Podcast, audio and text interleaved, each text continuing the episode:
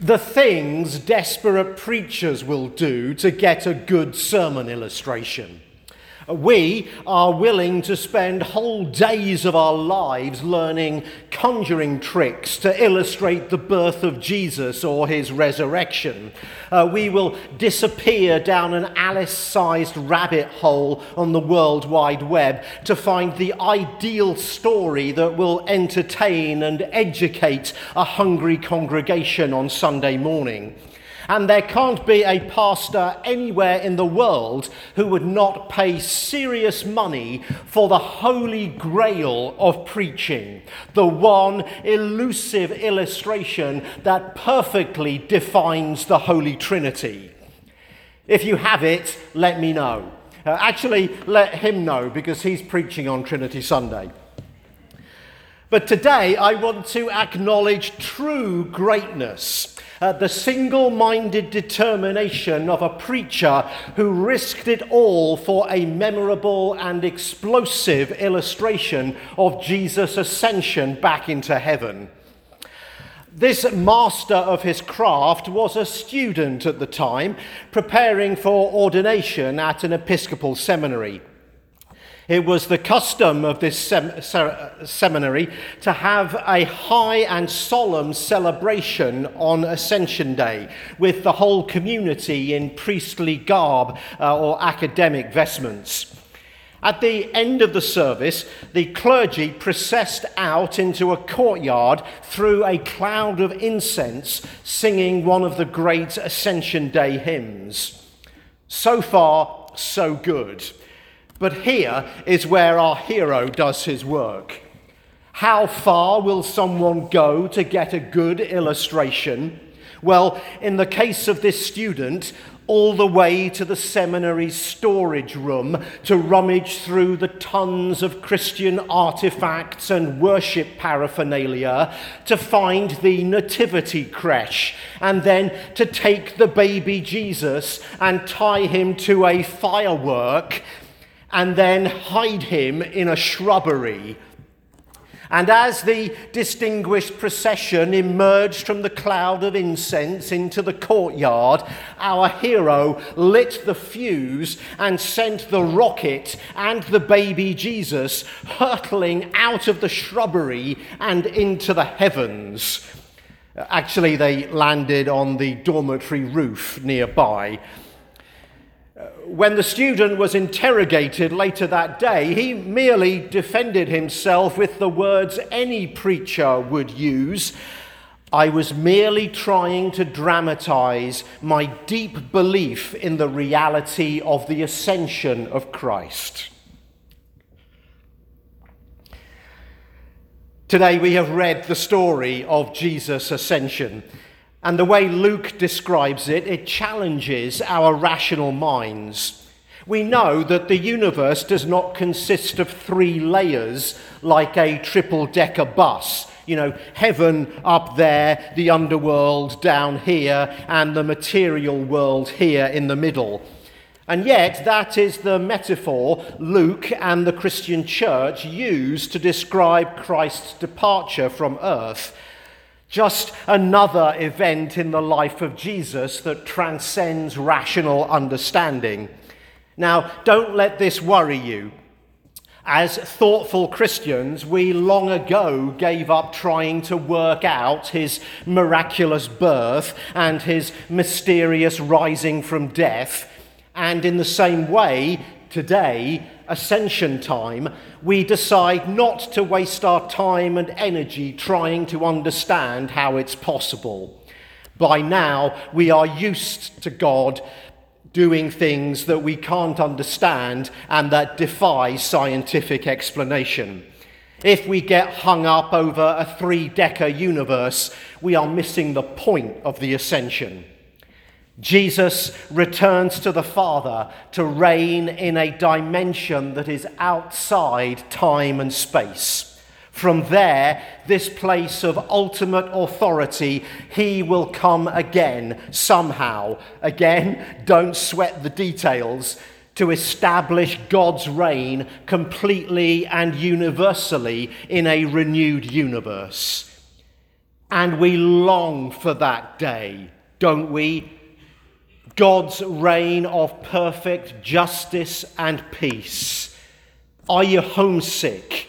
Do you hunger and thirst for it? Do you wish that today would be the day when it happens, this Memorial Day weekend, when bullies no longer invade other nations, when viruses do not cut short the lives of millions of people, when shoppers are able to go to the store without being gunned down, and when children will not be murdered in their classrooms? Ascension is the down payment. It is the guarantee that this world of cruelty and pain will not go on forever. That God is in control, and one day God's kingdom will stretch from east to west, from north to south, throughout all creation, as surely as the waters cover the sea. Don't we need this hope? Ascension Day is guaranteed day. God's kingdom will come. You will receive power when the Holy Spirit has come upon you, and you will be my witnesses in Jerusalem, in all Judea and Samaria, and to the ends of the earth. When Jesus had said this, as they were watching, he was lifted up, and a cloud took him out of their sight. While he was going and they were gazing up towards heaven, suddenly two men in white robes stood by them. They said, Men of Galilee, why do you stand looking into heaven?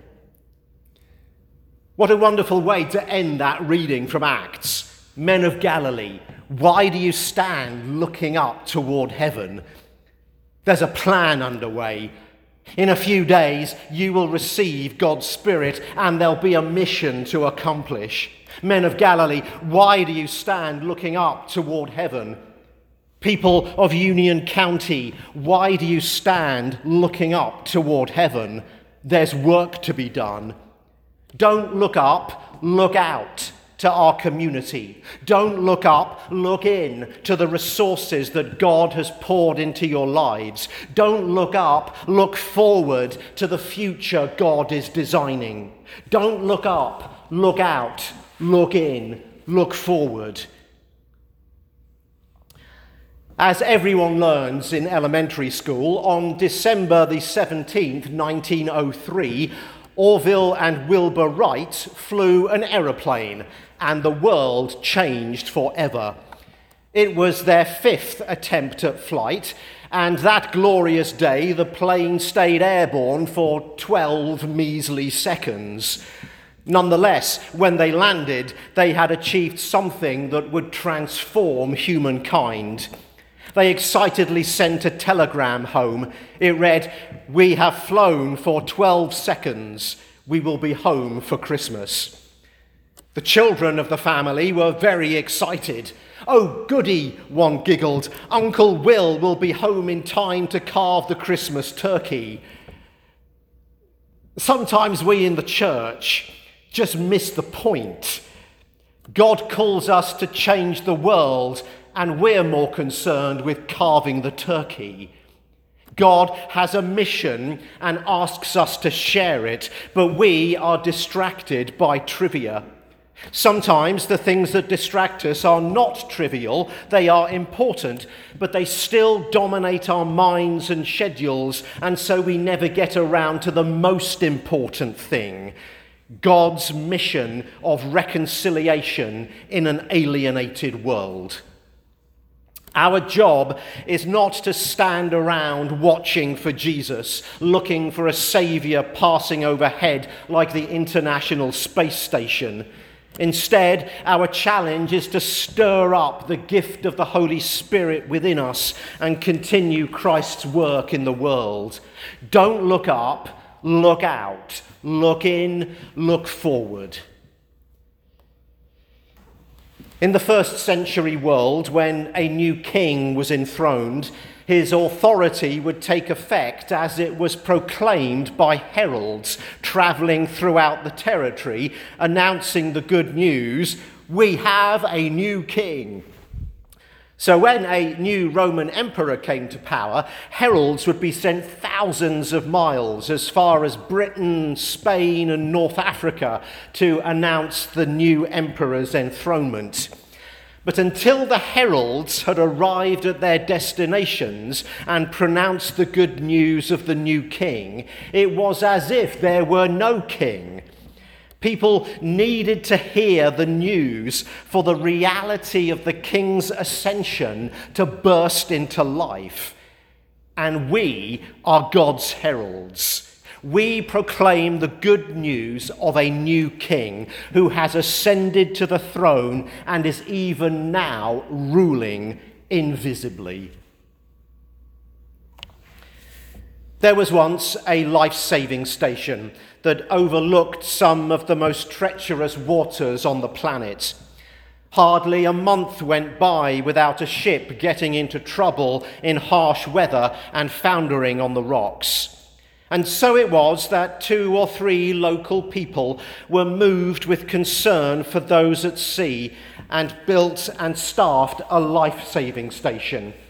They built it high on a cliff overlooking the ocean, and they staffed it with a group of volunteers who shared their passion. They worked hard to ensure that there was a round the clock presence in the station, keeping watch for seafarers in peril. And they were good at it too. Soon, that treacherous coastline saw a dramatic drop in the number of seafarers lost. The volunteers courageously battled wind and wave to rescue sailors, and when they did, they brought them back to the station, fed them, tended to their injuries, warmed them up, and cared for them and their families. And those folk who had been rescued were so grateful for the compassion which the volunteers had shown them that many decided to stay at the station and become volunteers themselves. And so, before long, the station was filled with joyful, grateful people. And there was a good feeling there. People enjoyed being on duty so much that they started to come along just for the sake of it. It was a nice place to pass the evening.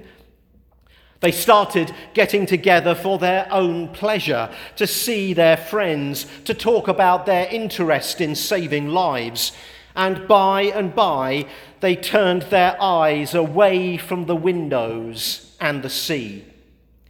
They formed committees they settled down and spent a lot of time and money thinking about how to make the life station more comfortable. They bought new furniture. They decorated and made the place feel homely. They had a long series of meetings to discuss how to make their times together more interesting and enjoyable. They designed some wonderful uniforms for the volunteers to wear when they got together. All this, of course, needed financing, and so committees were set up to raise money and manage budgets. The more important committees imposed rules to govern their life together, things like dress code, words to be used in meetings, a pecking order of volunteers. And the structures of the station were constituted and managed by further committees. Of course, the leaders of the station felt unable to manage these structures. They were just volunteers after all. And so more time and more money was spent on sending them on courses to learn management theories from top experts. And in time, everyone forgot what they were there for. Those seas are still violent people still need rescuing. But high on a cliff, there's a life station full of people locked in from the cold and protected from the storms, feeling safe, feeling cozy, and getting on busily with the task of running the show. People of Union County, why do you stand looking up toward heaven? Don't look up, look out.